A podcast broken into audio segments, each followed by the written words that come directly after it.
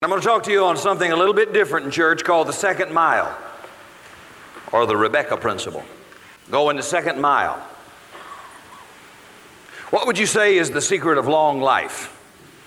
Well, a recent survey discovered that it does help if you come from a long line of healthy people, genetic influence. It also helps to take care of yourself, eat right, and exercise. But the number one reason people live longer is career satisfaction when people enjoy what they're doing. Take a look Monday when you drive to work at the car next to you, and you'll find out real quick if they enjoy what they're doing. The key reason for living a long life is enjoying your and what you are called to do. I want to tell you right now if you hate what you're doing, you are not doing what God made you to do. That is not possible. See, I wonder if long life is enjoying your career, how many of you would say, without raising your hand, Rick, I don't think I'm going to live very long. I might be gone before the service is over.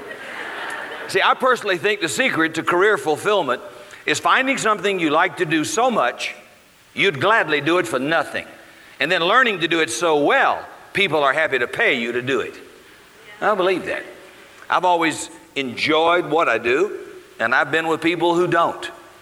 Now, if the Lord will help me this morning in the time that we have, I want to give you a life changing principle that'll help you in your career, your calling in life, help you in your relationship with people, and it'll help you live big in every area of your life. You may not like it, but it's Bible, okay? So cut me a little bit of slack there. A year or two ago, Business Week magazine listed the 10 toughest jobs, and they were in this order. Number one, an inner city high school teacher. Second, a police officer. Third, a miner, like an underground miner. Four, air traffic controller. Five, a medical intern. Six, a stockbroker. Seven was a journalist. Eight, people who work in customer service complaint areas. Nine was a waitress. That was a bit shocking to me, but I guess people don't tip. You cheapskate, call yourself a Christian and leave a track on a table, they ought to burn you in effigy. Leave a quarter tip or something and be embarrassed the waitress or and demand everything and then leave her nothing. Come on, please don't tell them you're a Tell them you're a Buddhist. Tell, number 10 was the secretary.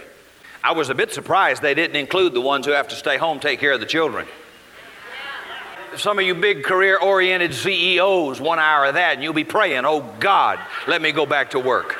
Come on. I heard a cute story about a first grade teacher, and one of her students kept noticing her daddy kept coming home every night with work. So one night she says, Daddy, why do you come home every night and bring your work with you? He said, Well, sweetheart, I've got so much work to do, I can't get it all done at the office, so I have to bring it home. She said, Well, Daddy, why don't they just put you back in a slower group? like school. Might not be a bad idea. Genesis 24. Here's a wonderful story. It's very simple but profound in its implications. Abraham's a very old man now. His wife, Sarah, has died. His son, Isaac, is about 40 years of age and a bachelor. And in Bible days, it was the duty of the parents to select the mate for the child. Sandy said, I wish we could do that. Yeah, well, it wouldn't be a bad idea, huh, parents? Yeah, the kids are a little bit worried, but if you had a relatively sane mother and dad, it wouldn't be quite so bad. Anyway, we don't get that privilege, so they did. So Abraham tells his servant Eliezer to go back to his homeland among his people and select a mate for his son Isaac. He didn't want him to be unequally yoked. Now, in the old days, I used to do a lot of Bible typology. God uses natural things to symbolize spiritual truths. And he called the Old Testament the natural. You know, there was literal rocks and literal rivers and literal temples. And then in the New Testament, it becomes spiritual. You are the temple of God, and etc. But Abraham is a type of God the Father. He's wealthy. He's a father of many nations, um, a covenant man, friend of God. And then he has a son, Isaac. Who he got in his old age. He was 100 years of age, so God had to supernaturally, by the power of God, conceive this child who was named before his birth and offered by the Father, just like the Lord Jesus conceived supernaturally, named before his birth, and was offered literally by his Father. And the servant Eliezer is a type of the Holy Spirit who has all the Father's goods in his hands, and he's sent as an agent to distribute it to his bride to be and to bring that bride to Isaac for a marriage. So the Holy Spirit is on that job duty today. So when he goes to select a bride, what's God looking for when he chooses a bride for his son? So we're going to look at this natural illustration to find out it ain't got nothing to do with hair buns or being ugly. In fact, she's a beautiful woman, as you'll see here in our story. Hello you're going to be very upset because we measure each other based on a list of rules, what you don't do, what you have on or don't have on, a tattoo, how ugly you can look and call it holy. We measure in our Christian culture, and it isn't even biblical. Now, I want to show you what God looks for, and He's got none of that in this package when He's looking for a bride for His son Isaac. It can be encouraging and it can be extremely depressing depending on where you're living right now. Genesis 24, picking it up in about verse 9. So the servant took a solemn oath he would follow Abraham's instructions. He loaded 10 of the camels with gifts and set out taking with him the best of everything his master owned. And he went to the village where Abraham's brother Nahor had settled. There the servant made the camels kneel down beside a well outside the village it was evening, and the women were coming out to draw water. This was the custom of the day. Every evening, the women went out to draw water and take it back to the house. They also went out in the morning. Verse 12 He said, O Lord, God of my master, give me success and show kindness to my master Abraham. Help me to accomplish the purpose of my journey. I'm here now by this well, and young women of the village are all coming out to draw water. And answer this request help me. I will ask one of them for a drink of water. If she says, Yes, certainly, and I will water your camels also, let her be the one you've appointed as Isaac's wife. By this I will know that you have shown kindness to my master. As he was praying, a young woman named Rebekah arrived with a water jug on her shoulder. Her father was Bethuel, who was the son of Abraham's brother Nahor and his wife Milcah. Now, Rebecca was very beautiful, and she was a virgin. No man had ever slept with her. She went down to the well, filled her jug, and came up again. Running over to her, the servant asked, Please give me a drink. And she said in verse 18, Certainly, sir. Now, let me stop just a second. That was the custom of the culture. A stranger at a well could ask for a drink of water, and everybody would give them a drink of water. It would be no different than on Sunday morning, our greeter saying, Good morning, God bless you, we're very happy to see you today. It would be a culture, a custom, everybody did it. It's not second mile, second effort, nothing, it's just the courtesy we do. So getting the drink of water was something all the girls would do. Certainly, she said, and she quickly lowered the jug for him to drink. Verse 19, when he had finished, she says, By the way, I'll simply inconvenience myself for the next two hours and water your camels until they have had enough. So she quickly emptied the jug into the watering trough and ran down to the well again. She kept carrying water to the camels until they had finished drinking. The servant watched her in silence, wondering whether or not this was the one the Lord intended him to meet. When the camels had finished drinking, he gave her a gold ring for her nose, a Rolex for her wrist, etc. I'll stop right there. Look in verse 19. I want to call your attention to this the fact that Rebecca was willing to go the second mile. Here she not only gives the stranger a drink of water, which was the normal custom, but she voluntarily, of her own free will, not being asked, and willingly watered all 10 camels. Understand, these suckers hold 40 gallons of water each. Go down to the zoo and see how much water a camel can hold. And these suckers are bone dry because they've come 500 miles from Mesopotamia. And that red light is flashing on the dashboard empty, empty, empty. And she's got 10 of these beasts looking at her. And you could just imagine that that wasn't an exciting sight. And she's a girl raised in the country. She knows what these beasts are going to take. And she says, I will water your camels also. Now that's about two hours worth of work. She hasn't got a water hose. She's got a pitcher. And that means she's got to lower it in a well, pull it up, and keep doing this till these guys are filled. You could run some mascara doing that. You could tear a pair of pantyhose doing that. And I bet you nobody else in the neighborhood ain't my job. You watered them camels yourself. We don't even know you. I'm not doing that. You could just hear the culture screaming. Isn't it interesting that the bride for Isaac, a type of the bride of Christ, had to be industrious, sacrificial, willing, and willing to go the second mile?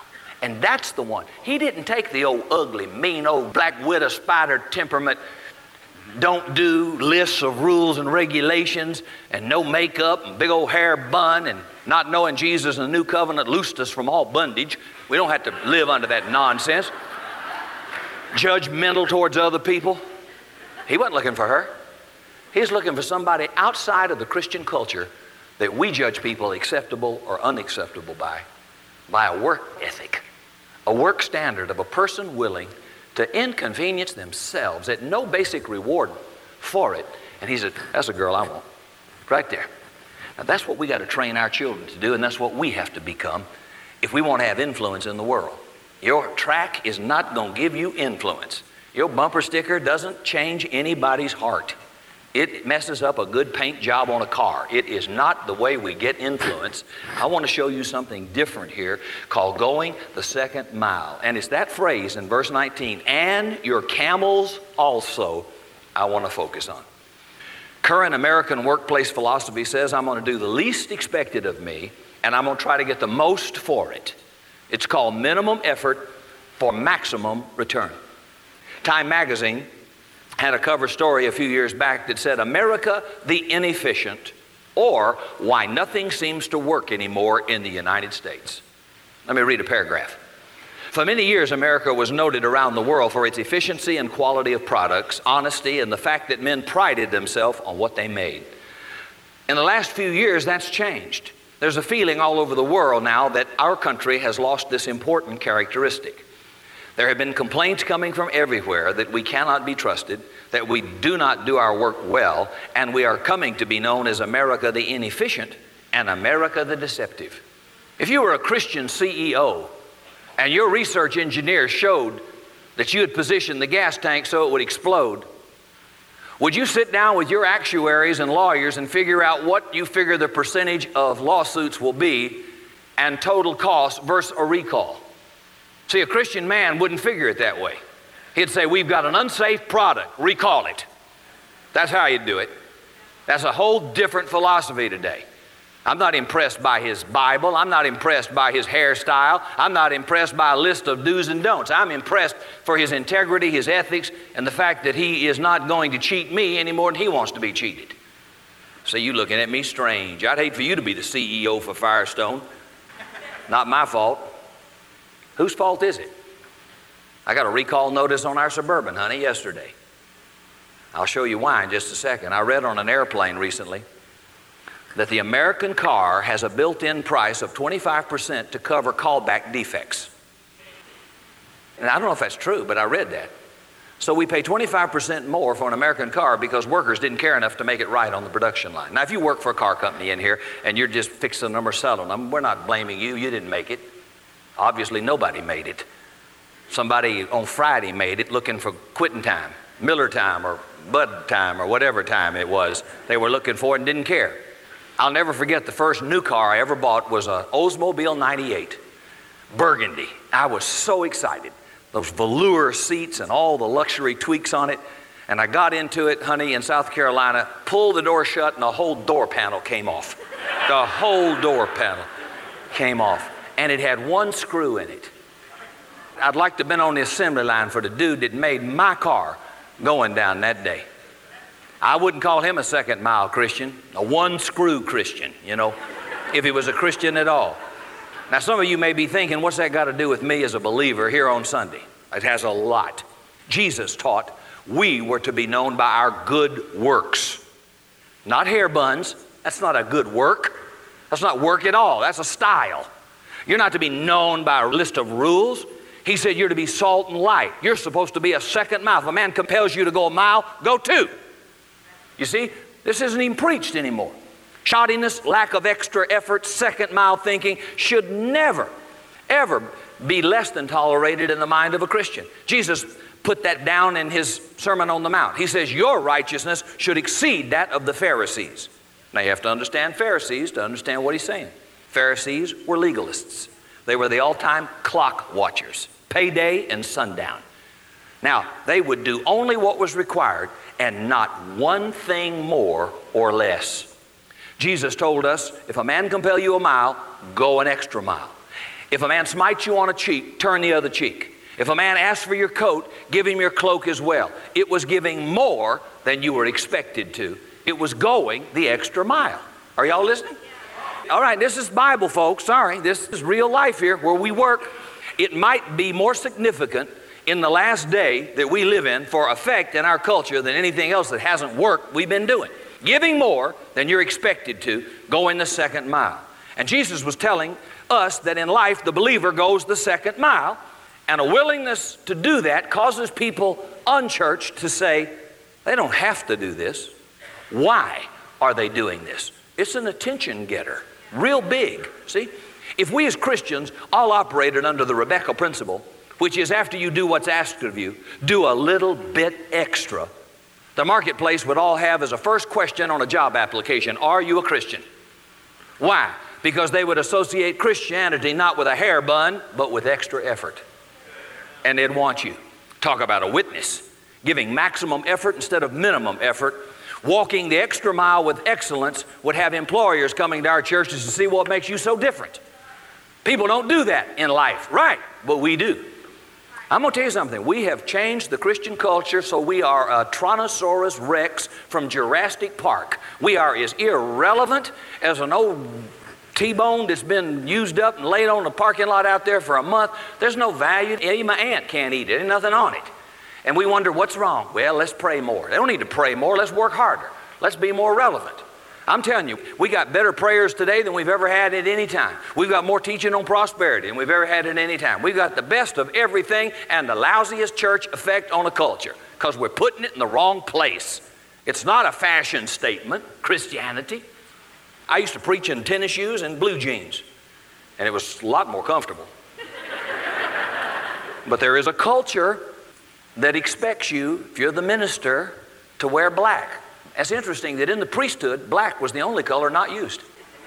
I'm irrelevant. This is not even a Bible color. But it's culture. And here's the sad part you're associating culture with Christianity. Wrong. Wrong. So we've made up our own little subculture called Christianity.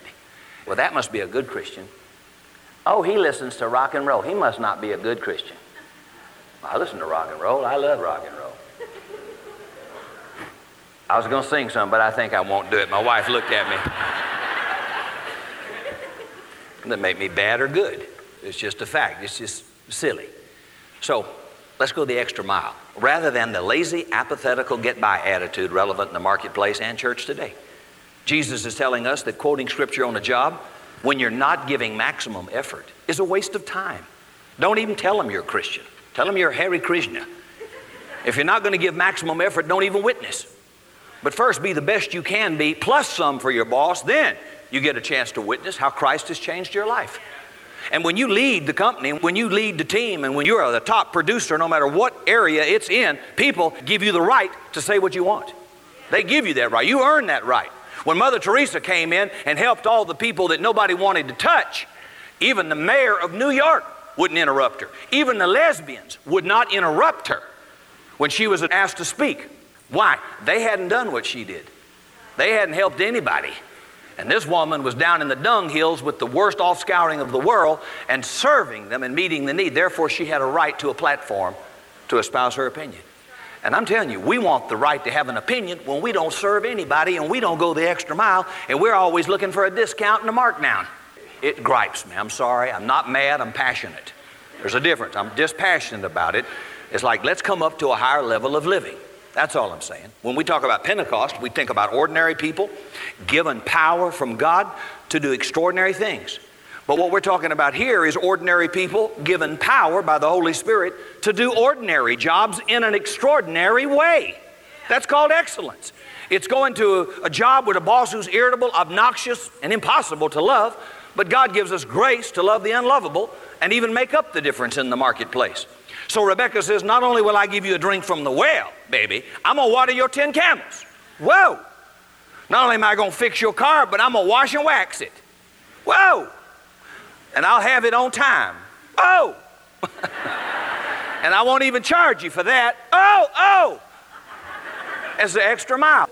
I was thinking of Holman Tire Company, been here longer than I've lived in San Antonio, is a Christian who tithes. And I've gotten to know him over the years. I can go over here to National Tire Company and take a number and be treated like nothing, but I'll get a tire cheaper than I can buy it at Holman Tire Company. But they won't serve me.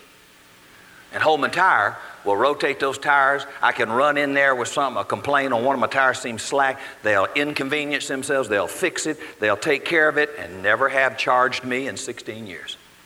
Came, got my wife when she broke down. They don't do that, but they did it for her. Now, you tell me I'm going to worry about paying seven and a half dollars more a tire. I'm going to go over by the mall in McCullum to Holman Tire Company because he goes beyond what I asked him to do. And he's got me a loyal customer. Customer satisfaction means I'm not mad at you. That's all customer satisfaction means. I'm not mad at you. That ain't loyal. Why would I go to him and even pay a few bucks more? Because he does beyond what I ask. And he hadn't been a one time deal, he does it all the time over the years. So here I am right now pushing him. I ain't getting nothing for it, and I don't give me a free tire if I'll push you on Sunday. I'm just telling you why. He goes the extra mile. And then I find out he's a Christian. Wow, that was even bigger wow. And he tithes. That was a really wow. Now my money might be a few bucks more a tire, but it's a guy that puts out more than you asked for, and he goes into the kingdom of God. I'd much rather him get my money than National Tire. After you got algae and mildew growing on you, then if they, uh, can we help you? I hope you don't give him this tape over there, but uh, I did do that. Let's apply Rebecca's extra effort principle to our lives. Number one, we are not to live our lives as legalists. The Pharisees did everything by measurement only. They were the Hall of Fame all time clock punchers. They did only what they had to do, nothing more. Jesus said, Your righteousness must exceed the righteousness of the Pharisees. Well, I put in my eight hours. The average makes sure they never give more than is expected of them. I watch people say, Well, I know I'm not going to get a lot there, so I'm not going to give a lot there. But they don't realize they're writing the resume for their future. Always give more. When you do, it builds your future. Won't somebody take advantage of you? Of course. But God is our rewarder, and He said, Look, I will bring, I'll show you in a minute, I'll bring opportunity to you. You're writing your future. It has nothing to do with your employer, it has nothing to do with that business. You always give more, and it always will come back into your life. You'll be the last one laid off. You'll be the last one they have to let go when they need to strip that fat out of the budget. I'd hate to know that I'm just average, which means I am replaceable. And can I add an adjective? Easily. You don't want to live there, folks. You want to build a little better job security than that and a little more value in your life than that, then you got to give a man more than he asked for in order to increase that value. That's just good sense. So I want you to see that's a Bible thing, not a legalist who measure everything. Number two, you can't walk the second mile till you walk the first mile. And that simply means you have to do a thorough job with what you have. That first mile, it must be excellence before you can do an extra job with what you'll be given. If you haven't done a great job where you are, you can't do a great job where you're going. You take care of that first mile first. Number three, extra blessings come from extra effort. There's no traffic jam on the extra mile. Why? Because after the first mile, the average always exit. It's never crowded at the top. And the corporations and businesses that are succeeding today will go the extra mile. What you didn't pay for, what you didn't ask for, and they throw it in, and you go, wow. And it builds loyalty and grabs your attention. Don't you like to get more than you paid for? Come on. If Christians want a discount, then I know you want more than you paid for. You don't feel you have a right to it, but when it's given, that takes you back. You get people's attention that way. So, extra blessing come from extra effort. Jesus said, with the same measure you give to life, you shall receive from life. Extra effort leads to extra reward and blessing. Think about marriage. If every husband and wife lived by this Rebecca principle of walking the second mile and doing more than is required or expected, will you take this woman till death do you part? I'll try. I'll try. Holy cow. No, doing more. Divorce courts would dry up. Marriages don't fall apart because mates are doing something extra for the mate. They fall apart when we sit around on our fat rear end wanting our mate to do something extra for us. Coming up with a list of things and saying, These are my rights. I don't have to do that. I don't have to do this. I don't have to take that. And that's the scar on our society today. What are my rights? Nobody asked, What are my responsibilities? See, leadership, seniority may get a bigger paycheck, may get a few better perks, but it also carries a heavy responsibility. You won't be the head of your home, Jack. It takes more than a zipper on your pants to make you the head of your home. It takes being responsible. So if you want to be the head of the home and you want the last word, then you have to earn that by being responsible. Which means if that marriage and those children are going down, you demand. Right. If you're not going to be responsible, you can't be the head. You know, Ed Cole, who I love so much, you know, he used to have that saying, You're a male by birth, but you're a man by choice. You have to be responsible, and there is a big difference. Almost every good thing that happens to us is when we do what is right, and we do it because God loves right. In these little moments of extra effort, we didn't have a clue anybody's watching, go the second mile. These are the three words that distinguish a highly successful person from an average person. Three little words and then some. The highly successful person does what they're expected to do and then some. The highly successful marriage is one where the spouse does what he's supposed to do and then some. The good student does what's required in the class and then some. See, it's not how little can I do. It's not responding, that's not my job. Oh, I hate that one. That's not my job. Ever call, you want something from a company or business? They say, that's not my job. You work here? It's your job. It is right now. I mean, just irks me. That means if we see a problem, if you see a lost child, if you see a child behaving bizarrely, well, that's not my kid. Hey, go get the kid. Stop him, please. We'll sort it out later. Help us. If you see trash on the floor, pick it up. That ain't my job. I pick it up. I pick up trash every day. I've seen trash lay on our yard for three days, which means everybody walked by and didn't pick it up. they waiting on maintenance to pick it up. Pick it up. It is our job. The CEO of Disney World was asked by a business executive. I read The Magic Kingdom, and I read that secular book, and it said he was asked, How many people do you employ in maintenance at Disneyland? And he said, 45,000. And he said, Excuse me, you mean 4,500? He said, No, 45,000. And this was Eisner, the CEO, he says, I pick up trash. We all pick up trash. If you see it first, you pick it up. See, that's not taught in America today. That's not in church. That's not my job. Well, it is right now. We got a dissatisfied, unhappy person. Help them solve the problem. You want to increase your value in the future? Do it. But I'm trying to show you that nasty attitude. Don't let your children grow up with that attitude of just enough. Not my job, but more than enough. El Shaddai is the God we serve, the God of more than enough. He doesn't say, Well, I forgave you last week. No, you'll have to wait another two weeks before I can have any more mercy on you. I can forgive you. That's enough. I don't want to spoil you. I'm not getting paid for this. Come on. See, if you live life like that, it's going to live it back to you. And that's why you don't reap very much. So you got to do more than enough. What would happen if all believers became second mile people? You'd receive more from God, more from life, more from others than you ever thought possible. That's why people who are not givers never receive anything. I'm not surprised, and I always think, I'm not sorry for you. Not a believer. When a believer is stingy in life with love, with time, with service, or money, I don't never surprise they don't get anything. And they're always jealous of people who do. always griping, complaining, and moaning because nobody did it for them. And the reason is they didn't do anything. They didn't sow anything. They didn't serve anyway. People who never put anything into life never receive anything from life. I know the lotto's up to 77 million. Is that right? 77 million. Brother Rick, pray for me after the service. I bought four lotto tickets. Pray for me. And, you know, if I win that, I'll pay off our new land out on 281 so we can get that church built. Yeah, right. Right. I'll, my wife will be done. Buried me and married somebody else by the time we get a dime from you. If you're not already at 550 an hour minimum wage giving, you won't give if you win $77 million. In fact, you'll probably leave your husband and leave town and leave God because I watched a documentary and watched a whole lot of women do it. See, that money didn't make you a witch. You were a witch at $5.50, but you were a poor witch and you couldn't leave town. But that $77 million opened up what you are, and now you can do it. Money doesn't make you go bad. Money exposes what you are. And if you're a faithful steward, man, we could get four of the elders around. We'd have that money in charitable concerns. We'd have that land paid off, that building going up, and we'd be helping other men. It'd be gone.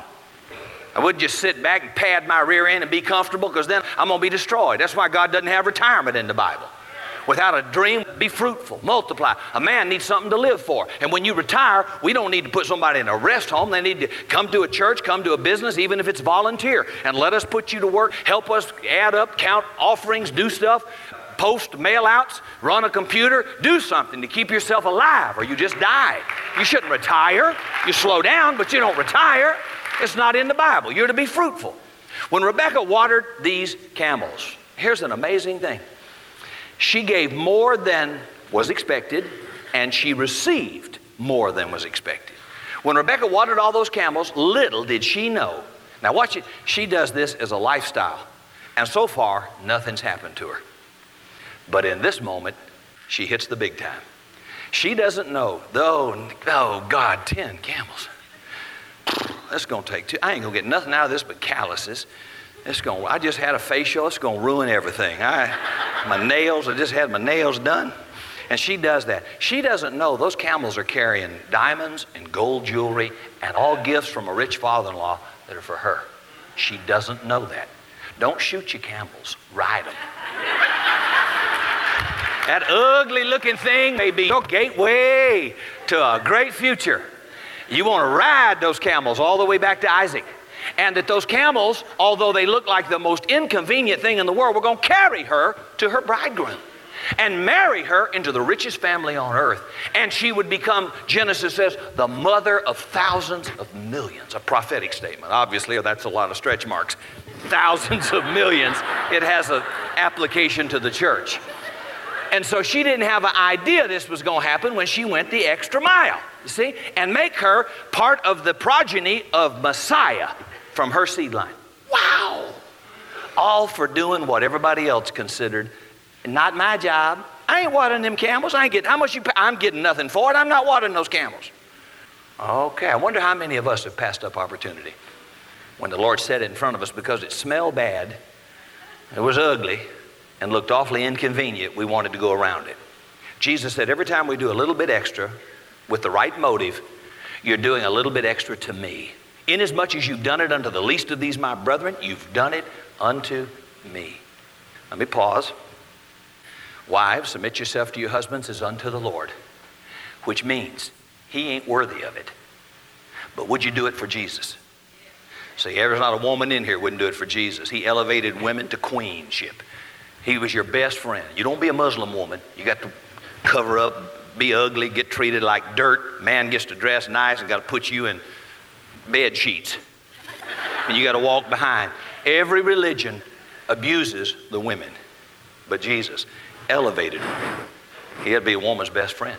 See that? But the point is, he says, Would you do it for me? Anything he asks us to do, Paul says, as unto the Lord.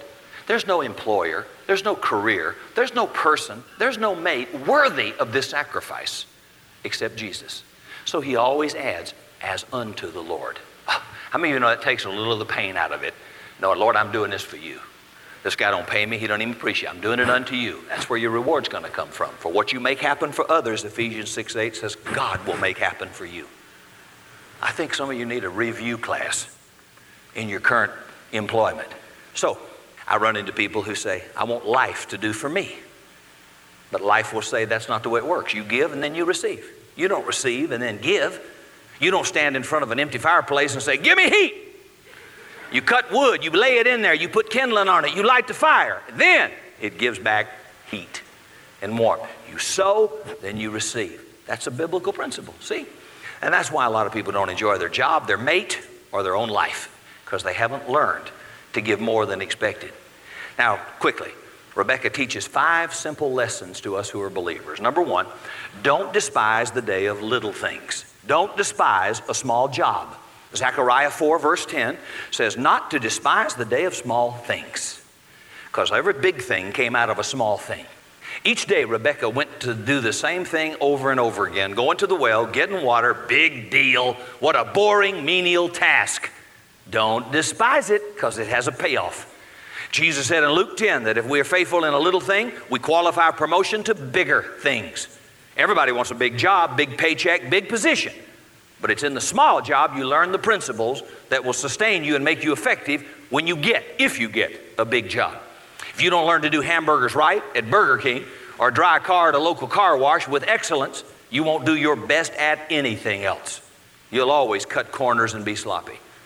I see people all the time sitting on the curb of life, letting opportunities go by. They can't get the right job, the right salary, the right raise, so they just sit waiting for the right thing. And I hope you sit till your rear end becomes concrete. Don't despise. You say, but I can't get to where I'm going. Then take the first opportunity God gives you and sow excellence into it. That's how you get where you're going to go. It'll come out of your faithfulness there. Very few people get right off the bat to the place that they want to go, but you have to start somewhere. So take that first opportunity and stay there. So don't despise the little thing God put in your hand, the little paycheck, the little job, the little bit of responsibility, because if you're faithful with it, it'll open up big time responsibility. If you can't handle a home group, how can you go handle a church of 5,000 people? If you can't be faithful there, how can you do it in something bigger? You can't. It's not going to happen. So you have to get water where you are before you're going to get water somewhere else. Be successful where you are before you can be. If you fail here, how are you going to succeed somewhere else? No, people want a success, and you won't have to send out a resume. Some workers actually refuse to learn how to do anything else in a company for fear they'll be asked to do more. That's a winning attitude. The boss will never want to know your God. Learn everything you can about as much as you can. Make yourself invaluable. Number two, don't wait for big moments. Don't wait for the big moments. How many of you know if you watch a ball game, there's only one or three big moments in a whole game?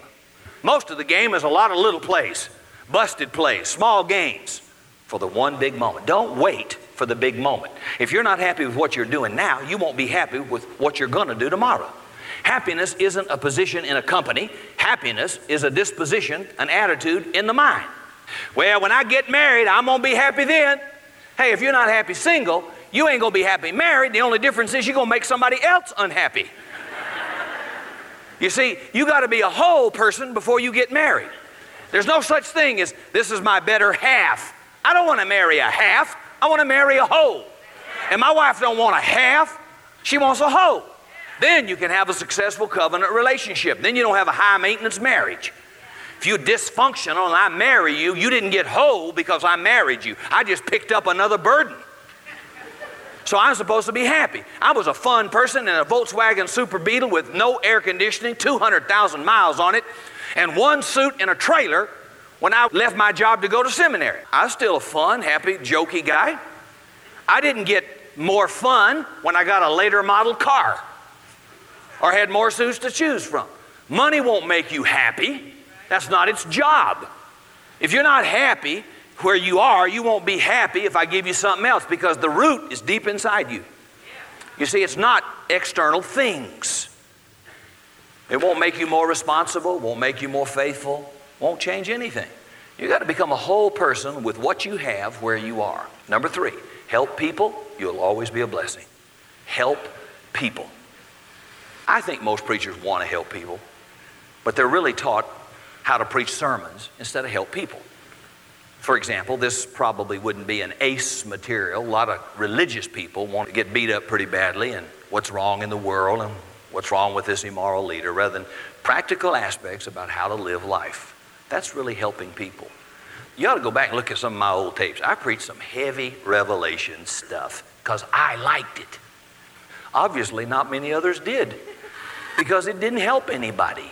I was at a level where it tantalized my mind and thinking, but it didn't help the poor dude who didn't get up nice, was grouchy with his wife, and came out of a duty to God and didn't get anything that helped him live life. And when I changed, we started to grow. We did a lot of other things too. But I can tell you that nothing changes unless the leader changes. Nothing. I got to change first. And every one of those big changes starts with the leader. Then it affects all the other departments and what we do. But that's really a key that I don't think I got in seminary is am I helping somebody live life bigger and better to be hopeful and encouraged and to give you some good principles that'll bring a good return in your life, whether you applaud or don't applaud.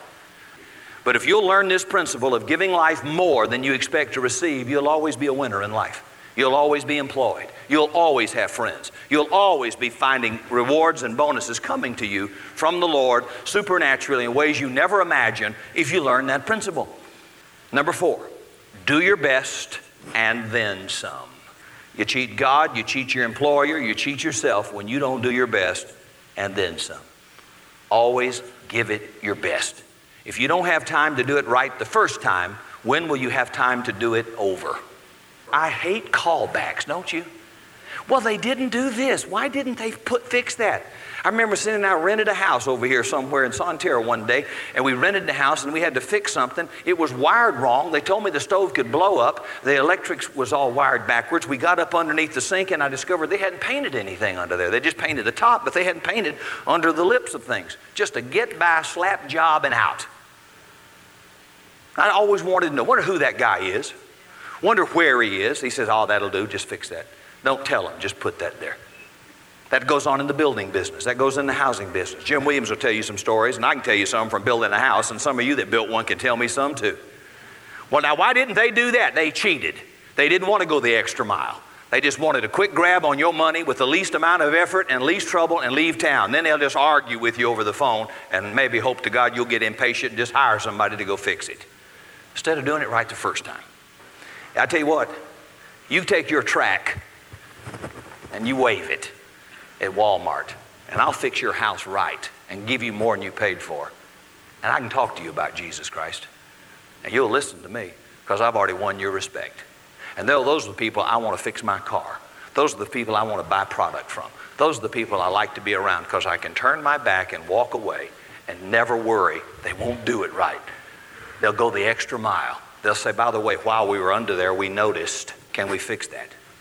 Wouldn't you like to know that? I would. I said, well, it was laying. Why didn't you fix it when you was under there? You think I want another day off to get somebody to drive me across town, bring my car over here? Thank God all mechanics aren't like that. Some of them are excellent. Some of them touch it, it's done. And if there's anything wrong, they're going to tell you it's wrong. Would you like us to fix it while we got it up? We just noticed it's about to blow up. Can we fix it? Do your best and then some. Number five, here's the last one. When God opens a door, go through it. When your attitude's right, your motive's right, and God opens the door, go through the door. And the family of Rebecca says, We want Rebecca to stay at least 10 more days. Then she can go. But he says, Now don't hinder my return. The Lord has made my mission successful, and I want to report back immediately to my master. Well, they said, We'll call Rebecca and ask her what she thinks. So they called Rebecca and said, are you willing to go with this man? And she said, Yes, I will go. Her motives were right. She was a second mile person, and now God opens a door for a little insignificant handmaid who just gets water. And out of her second effort, God has now opened a door of promotion for her life, and she says, I'm going. I got to think some of you get too spiritual about it. If it's not evil, if it doesn't violate your conscience, if it's not unscriptural, when God promotes you, go through the door. If that door is open, go through it.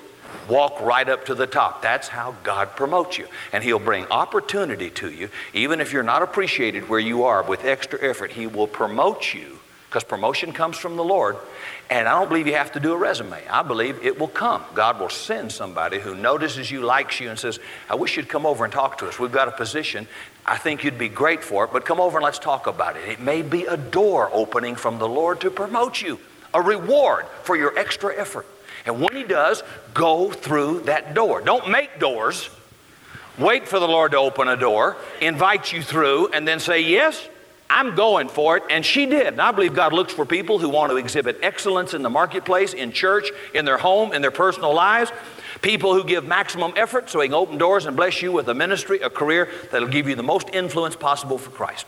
Let me close by saying mediocrity is a personal choice. It's a personal concession to less than your best. It's a personal, lethargic resignation that says, I guess good enough is good enough. And people blame their environment, their organization, other people for their haphazard, average, slipshod, lousy life. But if you don't pursue excellence, it's a personal problem, not an environment problem.